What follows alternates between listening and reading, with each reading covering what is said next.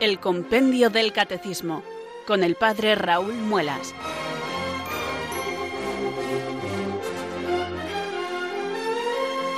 Muy buenas tardes, queridos oyentes de Radio María. Son las 4, las 3 en Canarias. Aquí comienza una nueva edición del programa El Compendio del Catecismo de la Iglesia Católica. Reciban desde Talavera de la Reina un saludo muy cordial del Padre Raúl Muelas, que un día más les habla desde estos micrófonos de Radio María, la radio de la Virgen, la fuerza de la esperanza. Sed todos bienvenidos.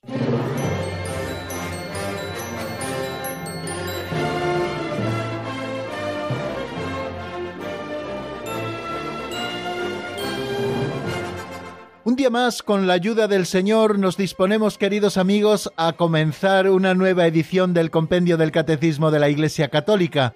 Este es nuestro libro de texto, el que nos dedicamos a estudiar cada tarde de lunes a viernes en esta franja horaria, la que va desde las 4 a las 5 en la península, de las 3 a las 4 en Canarias.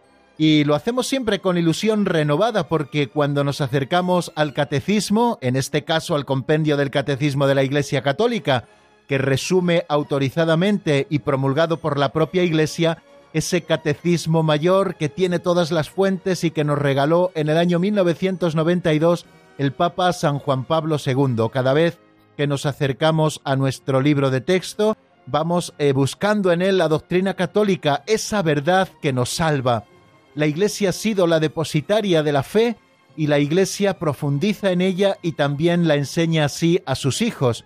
Lo hace cada vez que celebra los sacramentos de la Iglesia y lo hace también con estos instrumentos privilegiados que llamamos catecismos, que no son libros cualquiera, sino que son libros que contienen de manera verdadera toda esa fe que nosotros tenemos que conocer, toda esa fe que nosotros tenemos que vivir esos sacramentos a través de los cuales como canales de gracia nos llega la vida de Dios y también esa nueva vida en Cristo que tenemos que vivir y esa oración con la que nosotros nos relacionamos con Dios ejerciendo a través de ella también nuestro sacerdocio bautismal. Nos encontramos en la tercera parte del Catecismo de la Iglesia Católica, una tercera parte que se titula La vida en Cristo y estamos dentro de esa tercera parte estudiando la primera sección que habla de temas de moral fundamental y que se titula La vocación del hombre, la vida en el espíritu. Nos encontramos todavía en el capítulo primero de esa primera sección de la tercera parte, un capítulo primero que nos habla de la dignidad de la persona humana y donde hemos estado estudiando temas tan interesantes como que el hombre es imagen de Dios y que ahí reside la raíz de la propia dignidad de la persona humana, de que hemos sido llamados a una vocación excelsa, que es la vocación a la bienaventuranza eterna, hemos estado viendo algo que Dios nos ha regalado a los hombres para que podamos hacer acciones deliberadas, esto es la libertad, ese poder que nos ha dado Dios al hombre para obrar o no obrar, para hacer esto, hacer aquello, en definitiva, para realizar acciones deliberadas, y esta es la libertad, la característica de los actos propiamente humanos. También hemos estado hablando de la moralidad de las pasiones, las pasiones que son esos afectos, emociones o impulsos de la sensibilidad, que son componentes naturales de la psicología humana y que nos inclinan a obrar o no a obrar. Hablamos de si las pasiones son moralmente buenas o malas y decíamos que en cuanto a impulsos de la sensibilidad no son en sí mismas ni buenas ni malas, son buenas cuando contribuyen a una acción buena y son malas en el caso contrario cuando contribuyen a una acción mala. También estuvimos hablando de la conciencia moral, ese sagrario íntimo donde nosotros podemos encontrarnos con Dios. La conciencia moral cuando está rectamente formada tiene en sí grabadas esas leyes eternas de Dios mismo donde nosotros podemos encontrarlas para poder obrar en consecuencia. Y también hemos hablado de las virtudes, esos hábitos operativos buenos o disposiciones habituales y firmes para hacer el bien. Hemos hablado de las virtudes humanas, hemos hablado de las virtudes teologales, también hablamos de los dones del Espíritu Santo y también de los frutos del Espíritu Santo. Y ayer comenzábamos a estudiar un nuevo epígrafe que es el del pecado. Hablábamos primero de qué supone para nosotros acoger la misericordia de Dios. Ayer lo repasábamos y empezábamos a profundizar en el tema del pecado, asomándonos a una definición de lo que es el pecado y hablando también de la diversidad de pecados que existen. Bueno, pues así nos situamos, queridos amigos, en el lugar donde nos encontramos en nuestro estudio del compendio del Catecismo de la Iglesia Católica. Pero antes de seguir adelante, yo les propongo, queridos amigos, como todos los días, que levemos nuestra plegaria al Espíritu Santo, pidiéndole que venga sobre nosotros, que nos ilumine y que nos fortalezca, para que nosotros podamos cumplir bien nuestro cometido. Por eso, un día más, les invito a que oremos así. Ven Espíritu Santo, llena los corazones de tus fieles y enciende en ellos el fuego de tu amor. Envía Señor tu Espíritu que renueve la faz de la tierra. Oh Dios, que llenaste los corazones de tus fieles con la luz del Espíritu Santo, concédenos que guiados por el mismo Espíritu, sintamos con rectitud y gocemos siempre de tu consuelo. Por Jesucristo nuestro Señor. Amén.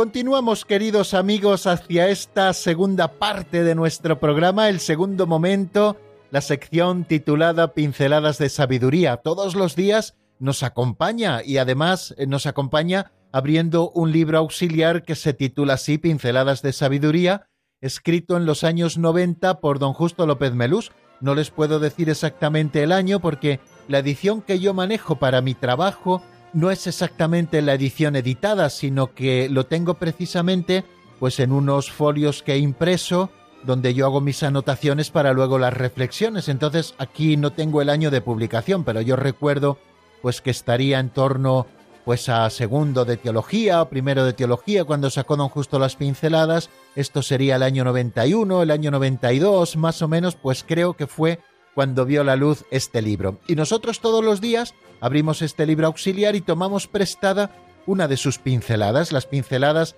eh, son esos pequeños capitulitos con los que está compuesto este libro, capitulitos que su lectura dura poco más de un minuto y que todos los días escuchamos nosotros en la voz de Alberto, perfectamente montadas con su propia sintonía. Es una pieza literaria muy bonita que contiene una historieta, que contiene una fábula, que contiene una narración, un cuentecillo, y que luego nos da pie para sacar una moraleja, es decir, una enseñanza moral, una enseñanza espiritual, a veces también hablamos de algún tema doctrinal relacionado con lo que en esta pincelada aparece, pero sobre todo lo hacemos con el ánimo de que sea algo práctico, algo que nosotros luego podemos vivir en nuestra vida concreta, situaciones sencillas de la vida cotidiana en las que tenemos que vivir cristianamente. Y estas pinceladas nos dan pie para ello, por eso yo les invito, queridos amigos, a que escuchemos la de hoy, que se titula Usted no sabe con quién está hablando.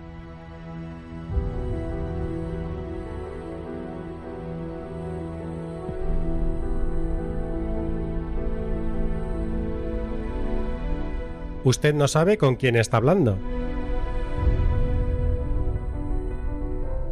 Hay personas que se las dan de demócratas y liberales, pero apenas llegan al poder ya se creen con derecho a todos los privilegios.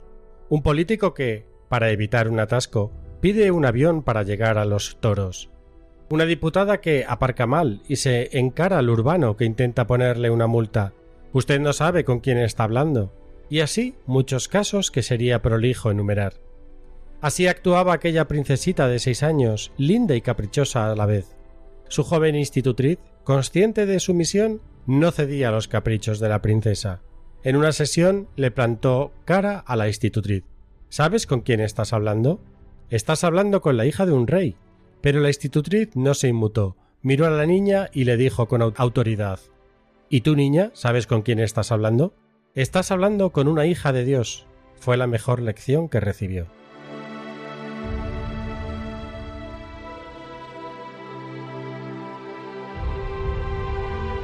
Fijaros, queridos oyentes, que me encanta esta pincelada, porque a pesar de que está escrita hace 30 años aproximadamente, creo que sigue gozando de actualidad, pero no, no vamos a comentar cosas concretas ni de nadie concreto. Creo que en esta pincelada, don Justo, sí que comenta cosas que sucedían en aquel momento y que sucedieron, ¿no? Personas dice que se las dan de demócratas y de liberales, pero que apenas llegan al poder ya se creen con derecho a todos los privilegios. Bueno, pero esto a veces lo focalizamos en los políticos, pero no nos damos cuenta de que también nos ocurre a nosotros. Somos muy dados y muy amantes de los privilegios, pero somos menos amantes de la vida cotidiana. Yo les voy a contar una cosa que me pasó una vez en un banco. Yo eh, cuando estaba de secretario del señor obispo de Palencia hace muchos años con don Rafael Palmero, pues tenía la cuenta que tenemos que hacernos los sacerdotes para el ingreso de la nómina y todo eso, lo tenía en un banco. Y yo iba a aquel banco, evidentemente, pues yo sería de los que menos dinero tenían de los que en aquel banco estaban, pues porque la nómina nuestra no era muy grande, etcétera, pero bueno, yo tenía allí y a veces iba a sacar dinero o lo que sea. Y yo no sé por qué razón me daban tratamiento VIP en el banco, ¿no?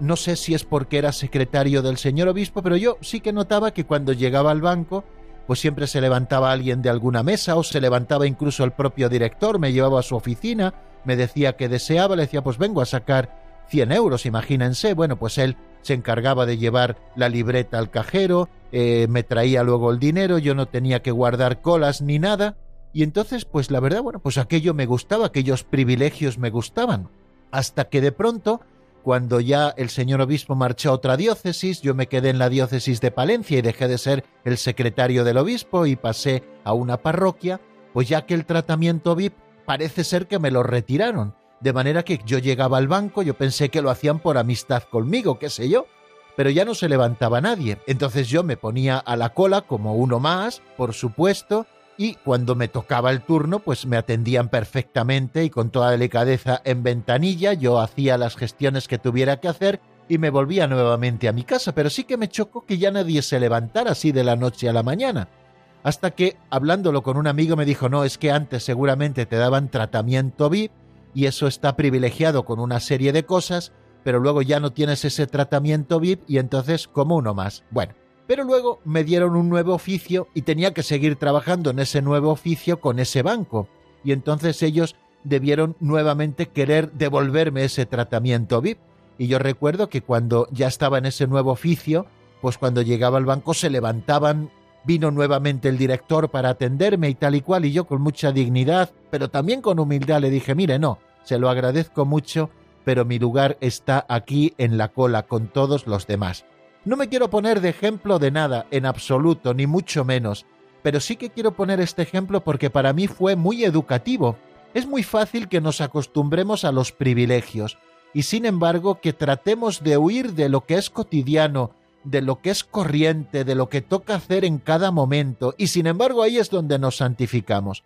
Y yo me di cuenta que en la cola del banco, para ir a la caja, aprovechaba mucho más para saludar a la gente, para hacer un pequeño apostolado, para conocer a otros que estaban, para ceder la vez, y sobre todo daba un ejemplo de que los sacerdotes no nos dejamos tratar como si fuéramos no sé quién, sino como uno más, como todos los demás. Bueno, pues eso es lo que hoy yo quiero transmitirles y creo que también quiere transmitirnos don Justo en esta pincelada.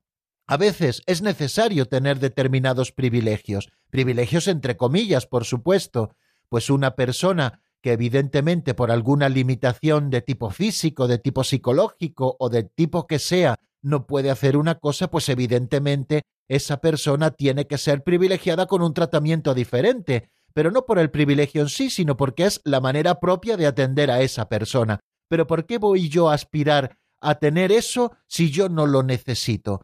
Y creo que eso tenemos que darnos cuenta que también es vivir cristianamente, ser moderados, ser modestos, no exigir determinadas cosas. Bueno, pues que nos demos cuenta, queridos amigos, que a veces somos demasiado bobos, incluso podía decir estúpidos, cuando ponemos esa frase por delante, usted no sabe con quién está hablando.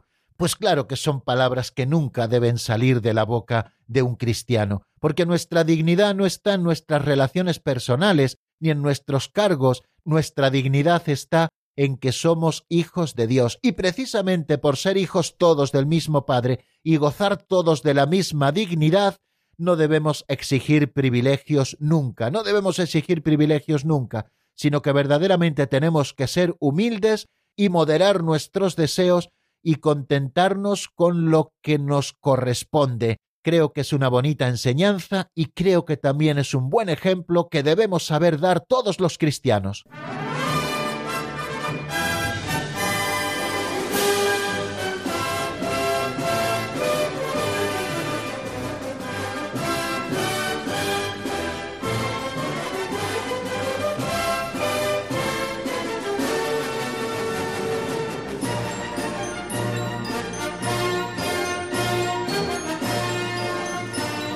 Continuamos, queridos amigos, en la sintonía de Radio María y vamos a avanzar un poquito más en el compendio de hoy, acercándonos a lo que ayer estuvimos estudiando en el avance de doctrina. Estamos en el repaso de lo visto en el día anterior. Si ustedes lo recuerdan, ayer nos detuvimos en dos números del compendio, en el 392, que se pregunta qué es el pecado, y en el 393, si hay diversidad de pecados.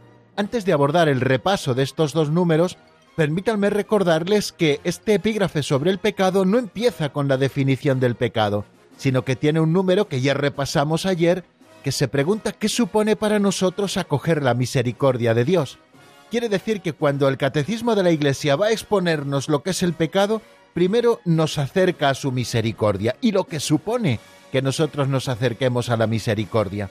El pecado es una realidad presente en todo hombre, Solamente Jesucristo y la Santísima Virgen no tuvieron ninguna mancha de pecado, ni personal ni original. Los demás todos estamos marcados por la mancha del pecado original y también por nuestros pecados personales. Pero todos podemos acogernos a la misericordia de Dios y lo que supone acogernos a la misericordia de Dios. El pecado, por tanto, no tiene la última palabra, sino que la última palabra la tiene Dios y su misericordia y una vez estudiado qué supone para nosotros acoger la misericordia de Dios, entonces sí comienza a explicarnos lo que es el pecado con una definición, la del 392.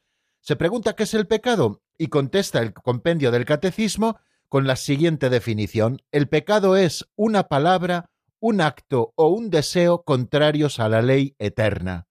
Es una ofensa a Dios, a quien desobedecemos en vez de responder a su amor. Tercero, hiere la voluntad del hombre y atenta contra la solidaridad humana. Y cuarto, Cristo, en su pasión, revela plenamente la gravedad del pecado y lo vence con su misericordia. Por lo tanto, en esta definición que nos ofrece el 392 a propósito de qué es el pecado, nos ofrece cuatro pistas que luego se irán desarrollando, por supuesto, con el estudio de los siguientes números. La primera de ellas es que el pecado es una palabra un acto o un deseo contrarios a la ley eterna. ¿En qué consiste el pecado? Pues precisamente en eso, en toda acción u omisión voluntaria contra la ley de Dios, que consiste en decir, hacer, pensar o desear algo contra los mandamientos de la ley de Dios o de la Iglesia, o faltar al cumplimiento del propio deber o a las obligaciones particulares. Eso es precisamente el pecado. Nos lo dice de una manera muy compendiada con esa frase de San Agustín. Es una palabra, un acto, un deseo contrarios a la ley eterna. Esa ley eterna que llevamos escrita en el interior de nuestra conciencia y que precisamente nos hace descubrir el pecado cuando nosotros elegimos el mal en vez del bien. Es una palabra, un acto o un deseo contrarios a la ley eterna.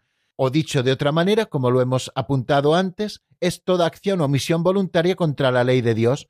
El pecado es, decíamos cuando aprendimos el catecismo, toda desobediencia voluntaria a la ley de Dios, que consiste en decir, hacer, pensar o desear algo contra los mandamientos de la ley de Dios o de la Iglesia, o faltar al cumplimiento del propio deber y de las obligaciones particulares.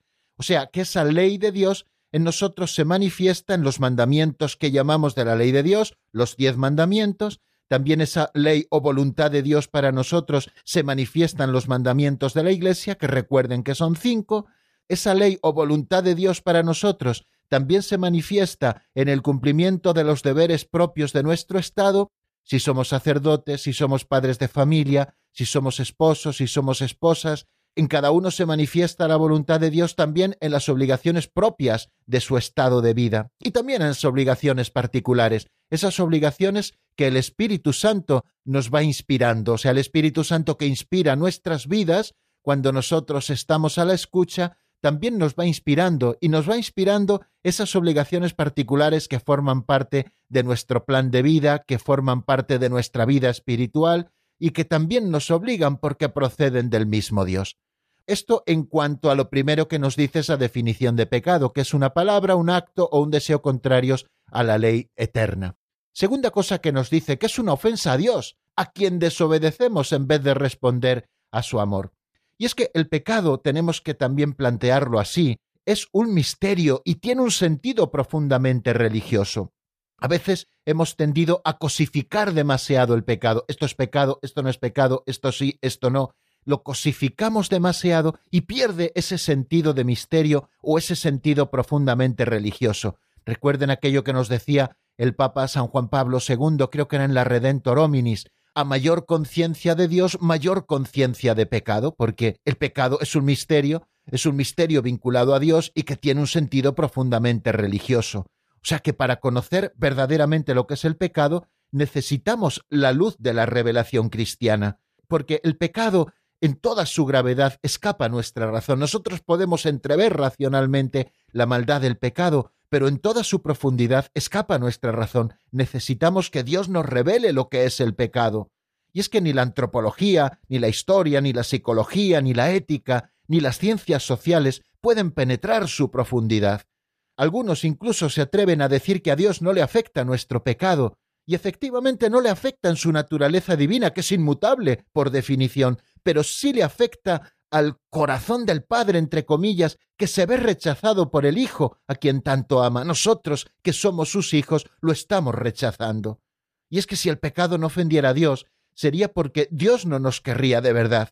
Si Dios nos ama, es lógico que le duela mi falta de amor. Lo mismo que a Dios le agrada que yo le ame, que tenga detalles de fidelidad con Él, a Dios también le desagrada mi desprecio. Dense cuenta que estamos hablando de un modo antropológico, pero necesario para poderlo entender.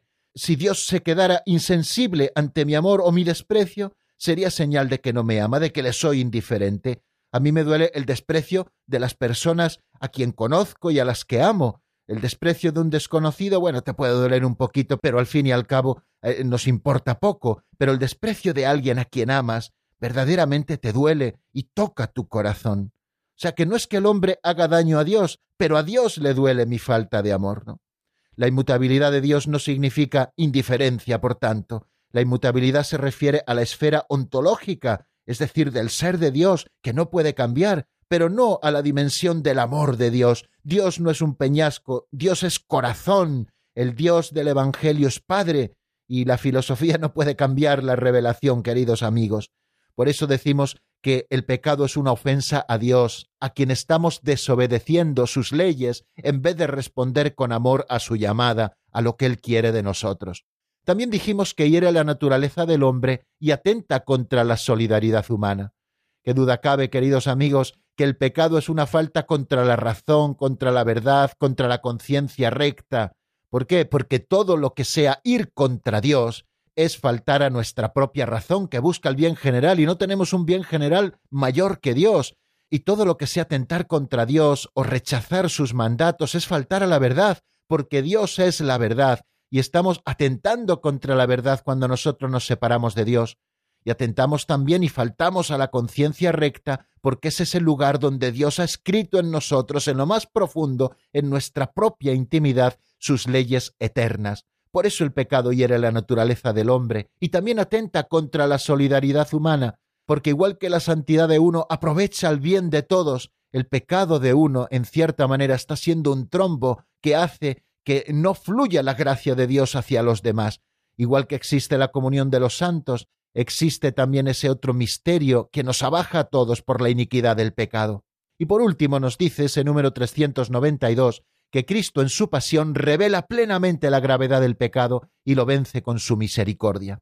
Fijaros si esto es importante, en el momento de la pasión en el que la misericordia de Cristo vencería, donde abundó el pecado, sobreabundó la gracia, bueno, donde el pecado, es decir, en la pasión manifiesta mejor su violencia y su multiplicidad, fijaros todos los pecados que aparecen en torno a la pasión del Señor, la incredulidad, el rechazo, las burlas de parte de los jefes de los judíos y del pueblo, la debilidad de Pilato, la crueldad de los soldados, la traición de Judas tan dura a Jesús, las negaciones de Pedro, el abandono de los discípulos, ahí se manifiesta toda la multiplicidad del pecado. Sin embargo, en la hora misma de las tinieblas y del príncipe de este mundo, el sacrificio de Cristo se convierte secretamente en la fuente de la que brotará inagotable el perdón de nuestros pecados.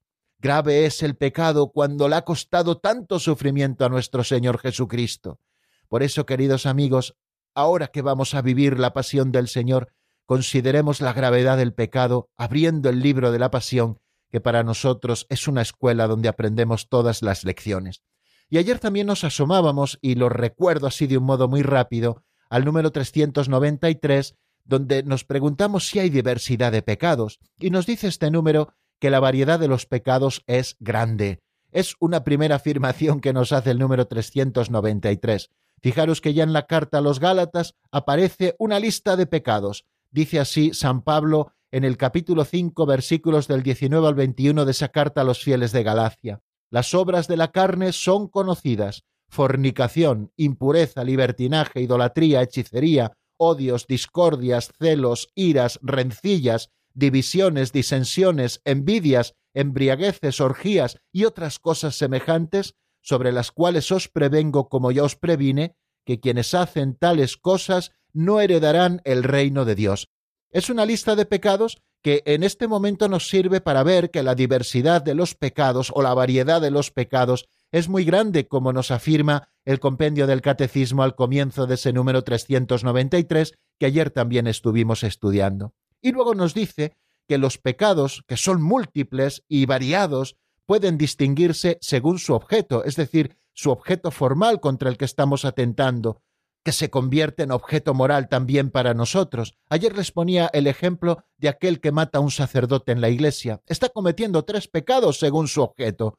Por una parte está cometiendo un homicidio, por otra parte está cometiendo un sacrilegio personal, acabando con la vida de una persona sagrada como es un sacerdote, y por otra parte está cometiendo también la profanación de un lugar sagrado, un sacrilegio local porque ha cometido un horrendo pecado precisamente también en un lugar sagrado. Esto en cuanto a que los pecados pueden distinguirse por su objeto, pero también pueden distinguirse por las virtudes contra las que atentan. Ayer poníamos algunos ejemplos, ¿no? Pecados contra la fe, pues decíamos que la apostasía, el cisma, la herejía son pecados contra la fe. Pecados contra la esperanza, decíamos que pecados contra la esperanza son la desesperanza o la presunción. Pecados contra la caridad, pues podíamos enumerar muchísimos, pero también contra la prudencia, contra la justicia, contra la fortaleza, contra la templanza, son pecados contra las virtudes y podemos distinguirlos así, o también podemos distinguir los pecados según los mandamientos a los que se oponen. De hecho, es la manera con la que solemos hacer nuestro examen de conciencia.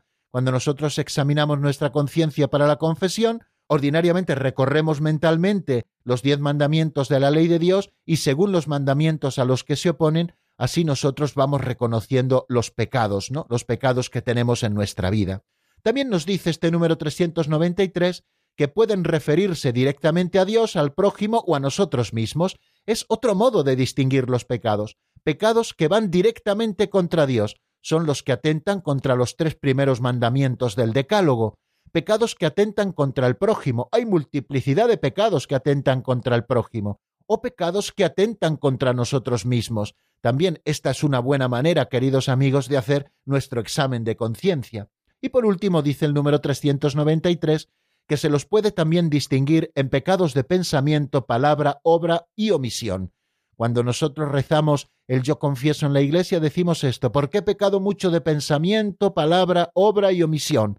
Por mi culpa, por mi culpa, por mi gran culpa. Bien, como ven, eh, son modos de distinguir el pecado, pecados que solo tienen lugar en el pensamiento y ojo, que también pueden ser muy graves. A veces solo consideramos pecado aquello que atenta o aquello que afecta a otra persona, no, no, hay pecados de pensamiento que solo se realizan en el pensamiento. El Señor lo dijo en el Evangelio. Aquel que mira a una mujer casada deseándola ya ha cometido adulterio con ella en su corazón. O también pecados de palabra, o pecados de obra, o pecados de omisión, que han de ser omisiones voluntarias de algo que tenemos que hacer para que verdaderamente sea pecado. Bueno, pues esto en cuanto a la diversidad de pecados. Vamos a detenernos, queridos amigos, que ya hemos hablado bastante de momento y nos detenemos en la palabra para poder reflexionar en lo dicho y les ofrezco para ello un tema de cantores de Dios titulado Solo tú tienes poder, que está sacado del álbum en verso y en canción. La escuchamos y enseguida volvemos para seguir estudiando más asuntos sobre el pecado. Nos preguntaremos con el número 394 cómo se distinguen los pecados en cuanto a la gravedad.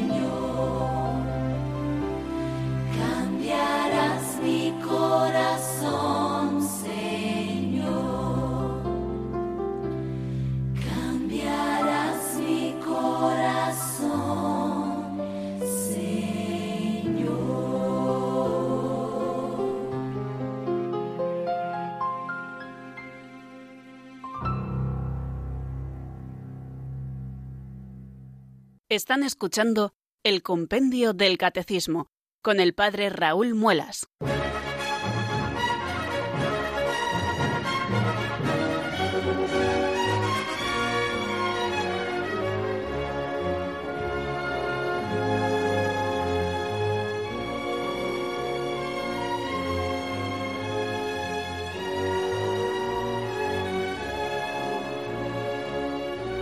Continuamos, queridos amigos, en el compendio del Catecismo de la Iglesia Católica y vamos al avance de doctrina que nos toca para hoy. Vamos a ver si vemos un par de números o incluso si se nos da muy bien hasta tres, pero creo que solo nos dará tiempo a dos, porque el primero es muy cortito, pero en el segundo tenemos que detenernos un poquito más. El siguiente número que nos encontramos en nuestro estudio, el que nos toca primero para hoy, es el 394 que se pregunta cómo se distinguen los pecados en cuanto a su gravedad. En el número anterior, como hemos estado repasando, hemos estado viendo la diversidad de pecados que existen y cómo podemos nosotros distinguirlos, según su objeto, según las virtudes a las que se oponen, o según los mandamientos a los que se oponen, o pecados que pueden referirse directamente a Dios, al prójimo o a nosotros mismos, o también hacer la distinción entre pecados de pensamiento, palabra, obra u omisión. Bueno, pues el siguiente número nos va a hablar de cómo se distinguen los pecados en cuanto a la gravedad. Es un número muchísimo más interesante por lo que luego vamos a ver, porque luego estudiaremos lo que son los pecados veniales y lo que son los pecados mortales. Ya les estoy enunciando de lo que nos va a hablar precisamente este número 394, que por otra parte tampoco tiene mucha más explicación. Pero bueno, vamos a proceder por orden y vamos a escucharlo primero en la voz de Marta Jara. ¿Cómo se distinguen los pecados en cuanto a la gravedad?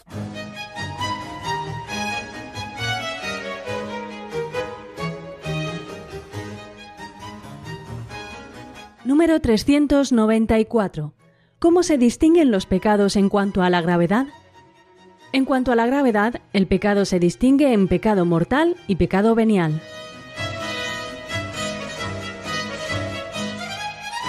Bueno, acabamos de escucharlo. Bien breve y bien conciso es este número que puede ser un número de paso introductorio para lo que luego vamos a estudiar a continuación.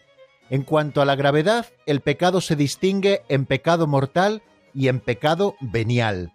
Eso es lo que nos dice el compendio del Catecismo, y el número correspondiente al que nos refiere del Catecismo Mayor de la Iglesia, el 1854, dice lo siguiente, conviene valorar los pecados según su gravedad.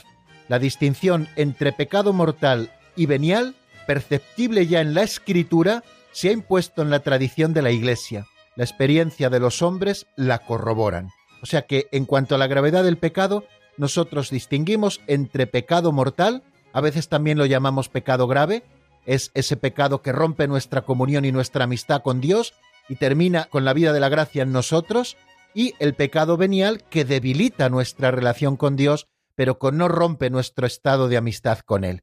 Esta distinción entre pecado mortal y pecado venial, como nos dice el Catecismo Mayor de la Iglesia, ya aparece en la escritura. Es precisamente la primera carta de San Juan, en el capítulo 5, versículos 16 y 17, donde aparece. Vamos a escucharlo y además con la solemnidad de la música.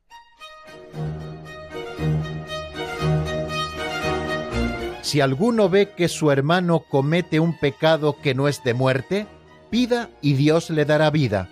A los que cometan pecados que no son de muerte pues hay un pecado que es de muerte por el cual no digo que pida. Toda injusticia es pecado, pero hay pecado que no es de muerte.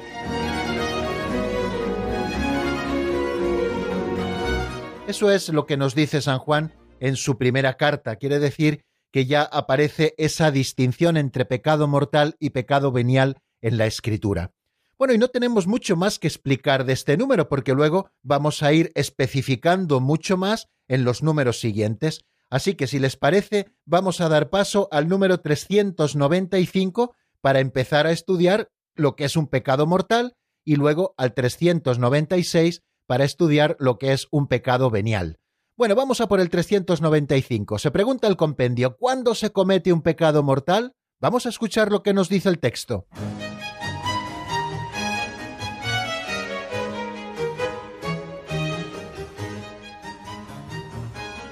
Número 395. ¿Cuándo se comete un pecado mortal? Se comete un pecado mortal cuando se dan al mismo tiempo materia grave, plena advertencia y deliberado consentimiento. Este pecado destruye en nosotros la caridad, nos priva de la gracia santificante y a menos que nos arrepintamos, nos conduce a la muerte eterna del infierno. Se perdona por vía ordinaria mediante los sacramentos del bautismo y de la penitencia o reconciliación.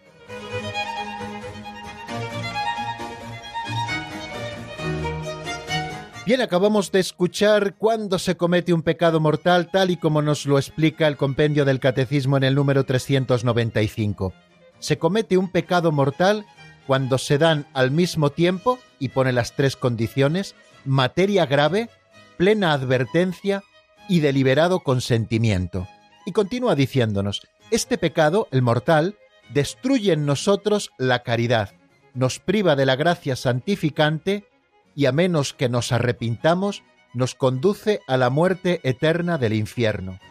Se perdona por vía ordinaria mediante los sacramentos del bautismo y de la penitencia o reconciliación. Esto es lo que nos ha dicho el número 395. Vamos a dejar, si les parece, las tres condiciones para un poquito más adelante, Permítanme que me centre ahora en eso que dice el compendio en la segunda frase de este párrafo. Este pecado destruye en nosotros la caridad, nos priva de la gracia santificante y a menos que nos arrepintamos, nos conduce a la muerte eterna, el infierno. Bueno, pues creo que es una buena manera de acercarnos a la gravedad del pecado mortal considerando los efectos que produce en nosotros, que son los que nos describe precisamente esa segunda idea que aparece en el número 395. En primer lugar, el pecado mortal destruye en nosotros la caridad. El pecado mortal destruye la caridad en el corazón del hombre, nos dice el Catecismo Mayor, por una infracción grave de la ley de Dios. Aparta al hombre de Dios, que es su fin último, y su bienaventuranza, prefiriendo un bien inferior. Cuando nosotros pecamos mortalmente, estamos destruyendo en nuestro corazón la caridad, que es el amor que Dios ha desbordado en nosotros para que nosotros le amemos a Él y amemos a nuestros hermanos por amor a Él. Recuerden cuando definíamos la virtud teologal de la caridad. Y esto se produce porque el hombre infringe gravemente la ley de Dios, de manera que el hombre está apartando a Dios de su corazón cambiando su fin último que ha de ser Dios y la bienaventuranza eterna a la que somos llamados, cambiándolo digo por un bien inferior, ¿no? Y esa destrucción de la caridad, ¿qué supone? Pues la privación de la gracia santificante, el Espíritu Santo que ha venido a habitar en el corazón del justo por la gracia, es expulsado de la propia vida del pecador que peca mortalmente.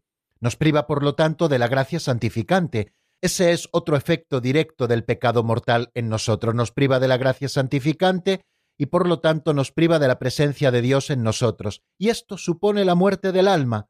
Y a menos que nos arrepintamos, nos dice en esa frase contundente el número 395, el pecado mortal nos conduce a la muerte eterna del infierno. Ya algunos teólogos definen el pecado mortal como vivir incipientemente el infierno en la tierra, y si no nos convertimos nos conducirá a la muerte eterna del infierno. ¿Cómo se perdona este pecado mortal? Por vía ordinaria, nos dice el compendio, mediante los sacramentos del bautismo y de la penitencia o reconciliación. Como ya hemos estudiado estos dos sacramentos, bueno, pues nos será mucho más fácil comprenderlo. El bautismo nos perdona todos los pecados mortales cometidos hasta ese momento. Supone la regeneración completa el perdón de todos nuestros pecados, la nueva vida en Cristo, renacer de las aguas y del Espíritu. Eso supone para nosotros el bautismo. Por lo tanto, el bautismo perdona todos los pecados mortales que nosotros hemos cometido. Y los pecados mortales cometidos después del bautismo se perdonan de modo ordinario por el sacramento de la penitencia o reconciliación, que ha sido también conocido muchas veces por los padres como segundo bautismo. Recuerden, por tanto, lo que decíamos en su momento, que el sacramento de la penitencia o de la reconciliación es el único modo ordinario para el perdón de los pecados cometidos después del bautismo. Para hacer una buena confesión, ¿qué es necesario? Recuerden las cinco condiciones de las que hablábamos. Examen de conciencia, dolor de los pecados, propósito de la enmienda, decir los pecados al confesor y cumplir la penitencia. De esta manera se nos perdonan ordinariamente nuestros pecados. Modos extraordinarios también existen, ya los estudiaremos en su momento, y hace poco también el Santo Padre nos ha hablado de ellos cuando nos decía qué ocurre con las personas que ahora, por motivo del confinamiento, no pueden salir de sus casas y recibir el perdón de Dios en el sacramento de la penitencia. Pues nos recomendaba el Papa ese modo extraordinario que es hacer un acto de contrición perfecta es decir, rechazar el pecado en nuestra vida, todo pecado, los cometidos y aquellos que no hemos cometido por amor de Dios, y hacer el propósito firme de confesarnos en cuanto nos sea posible. Así, de modo extraordinario, Dios nos estará otorgando su perdón. Santo Tomás de Aquino en la Suma Teológica nos dice lo siguiente, cuando la voluntad se dirige a una cosa de suyo contraria a la caridad, por la que estamos ordenados al fin último, el pecado, por su objeto mismo, tiene causa para ser mortal, sea contra el amor de Dios, como la blasfemia, el perjurio, etc., o contra el amor del prójimo, como el homicidio, el adulterio, etc.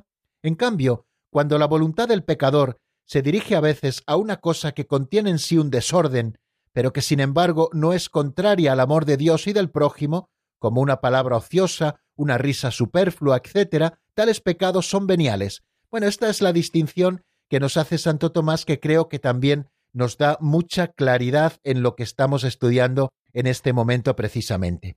Bueno, y si les parece, eh, las tres condiciones para que se dé el pecado mortal las vamos a dejar para después de esta canción que vamos a escuchar ahora, para ir poquito a poco y así nos centramos en dos números. Les propongo ahora que escuchemos un tema de Carlos Fabián titulado Mis heridas, que está sacado del álbum Mi amado Jesús. Le escuchamos y enseguida volvemos para estudiar esas tres condiciones que han de darse para que exista el pecado mortal.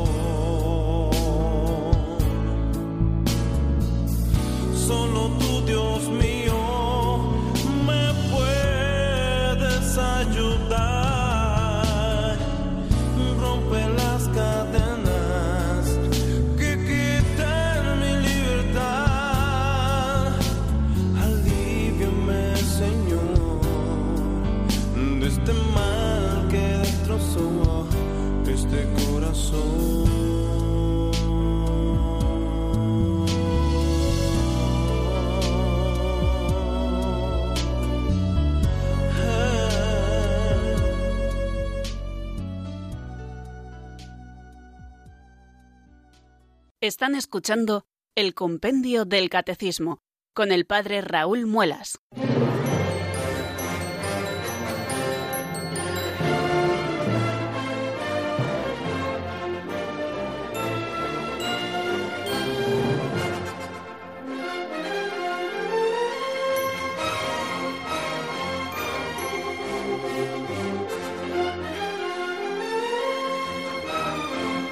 Vamos a aprovechar, queridos amigos, estos últimos seis o siete minutos que nos quedan para afrontar el tema de las condiciones que se requieren para que se dé un pecado mortal. Nos decía el número 395 al principio que se comete un pecado mortal cuando se dan al mismo tiempo materia grave, plena advertencia y deliberado consentimiento. Estas son las tres condiciones que se deben dar para que un pecado sea mortal es pecado mortal lo que tiene como objeto una materia grave y que además es cometido con pleno conocimiento y deliberado consentimiento. Así se recoge en la exhortación apostólica del Papa San Juan Pablo II Reconciliación y Penitencia en el número 17. Por lo tanto, tres son las condiciones para que se den pecado mortal. Que haya materia grave, que haya plena advertencia y que haya deliberado consentimiento. En cuanto a la materia grave, ¿qué podemos decir? Pues en realidad podemos decir muchas cosas, pero voy a limitarme, porque tampoco tenemos mucho tiempo, a exponerles lo que dice el Catecismo Mayor a propósito de la materia grave. Nos dice que ésta es precisada por los diez mandamientos según la respuesta de Jesús al joven rico. No mates, no cometas adulterio, no robes, no levantes falso testimonio, no seas injusto, honra a tu padre y a tu madre. La gravedad de los pecados es mayor o menor. Un asesinato es más grave que un robo, la cualidad de las personas lesionadas también cuenta, la violencia ejercida contra los padres es más grave que la ejercida contra un extraño. Bueno, pues esto es lo que nos dice el número 1858 a propósito de la materia grave. El padre Antonio Rollo Marín, en el primer tomo de la Teología Moral para Seglares, al hablarnos precisamente de la materia grave, nos habla de los criterios objetivos para conocer la gravedad del pecado, y él nos dice que son los siguientes. En primer lugar, la Sagrada Escritura, en la que se nos dice que ciertos pecados excluyen del reino de los cielos. Otro de los criterios objetivos es la Iglesia Católica, que puede dictaminar con su magisterio solemne u ordinario acerca de la licitud o ilicitud de una acción o de los distintos grados de gravedad de los pecados. Otro de los criterios objetivos es la razón teológica, que puede ponderar las razones que se requieren para que una acción envuelva grave desorden contra Dios o contra el prójimo o contra nosotros mismos. La sentencia común entre los teólogos es de tal peso que nadie podrá apartarse de ella sin manifiesta temeridad. En general se consideran pecados mortales, nos dice el padre Rollo Marín, los que van directamente contra Dios o alguna de sus perfecciones, por ejemplo, la idolatría, la desesperación, la blasfemia, etc. También los que perjudican gravemente al prójimo en su salud, en su vida, en su fortuna o en su honra. También los que suponen un grave desorden contra el fin intentado por la naturaleza, por ejemplo, la delectación impura fuera del legítimo matrimonio, también se consideran pecados mortales, nos dice el padre Rollo Marín, los que se oponen gravemente a un fin importante pretendido por la ley, por ejemplo, la lectura de libros prohibidos por la Iglesia y otros semejantes. Dice que teniendo en cuenta estos criterios objetivos, los teólogos suelen dividir los pecados mortales en dos categorías principales con relación a su gravedad. Los que siempre son mortales son aquellos que no admiten parvedad de materia, de modo que todos los pecados de esta clase son siempre mortales cuando se realizan con perfecta advertencia y consentimiento, entre estos podemos contar la idolatría, la herejía, la blasfemia, el homicidio, y la razón es porque cualquier acto gravemente voluntario en torno a estas materias encierra siempre un grave desorden. Y luego están los pecados que son mortales, pero no siempre. Son aquellos que se refieren a materias que de suyo están gravemente prohibidas, pero admiten parvedad de materia, de suerte que, aunque se trate de un quebrantamiento deliberado, si sólo hay materia leve, no pasan de pecado venial. Por ejemplo, el hurto, que aunque está de suyo gravemente prohibido, no constituye pecado mortal si se hurta una cosa o cantidad insignificante. Bueno, pues eso en cuanto a la materia grave, lo que nos dice el catecismo y también la explicación que nos da el padre Rollo Marín. Otra de las condiciones que han de darse para que exista pecado mortal es que se requiere plena conciencia o entero consentimiento. Presupone el conocimiento del carácter pecaminoso del acto y de su oposición a la ley de Dios. Si yo no sé que eso que estoy haciendo es pecaminoso y que se está poniendo a la ley de Dios, no tengo plena advertencia de lo que estoy haciendo que es contra la ley de Dios y por lo tanto no estoy incurriendo en un pecado mortal. E implica también un consentimiento suficientemente deliberado para ser una elección personal, la ignorancia afectada y el endurecimiento del corazón no disminuyen, sino que aumentan el carácter voluntario del pecado.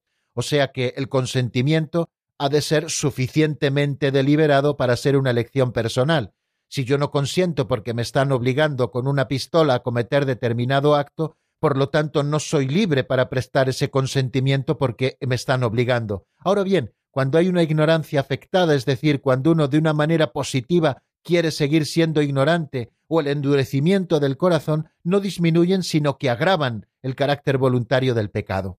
En cuanto a la ignorancia involuntaria, de la que ya también hablamos, pues eh, nos dice el catecismo que puede disminuir y aún incluso excusar la imputabilidad de una falta grave, pero se supone que nadie ignora los principios de la ley moral que están inscritos en la conciencia de todo hombre. Los impulsos de la sensibilidad, las pasiones, pueden igualmente reducir el carácter voluntario y libre de la falta, lo mismo que las presiones exteriores o los trastornos patológicos. El pecado más grave es el que se comete por malicia, por elección deliberada del mal.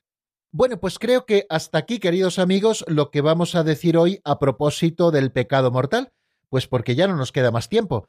Voy a desearles que pasen una feliz tarde, que mañana es viernes si Dios quiere y que terminaremos toda una semana de trabajo en torno al compendio del catecismo. Les deseo que pasen, como les digo, una buena tarde, un buen día de mañana y a las cuatro en punto en la península, a las tres en Canarias, si ustedes lo desean y Dios así lo quiere, volveremos a encontrarnos aquí en Radio María. La bendición de Dios Todopoderoso, Padre, Hijo y Espíritu Santo, descienda sobre vosotros y permanezca para siempre. Amén. Hasta mañana, si Dios quiere, amigos.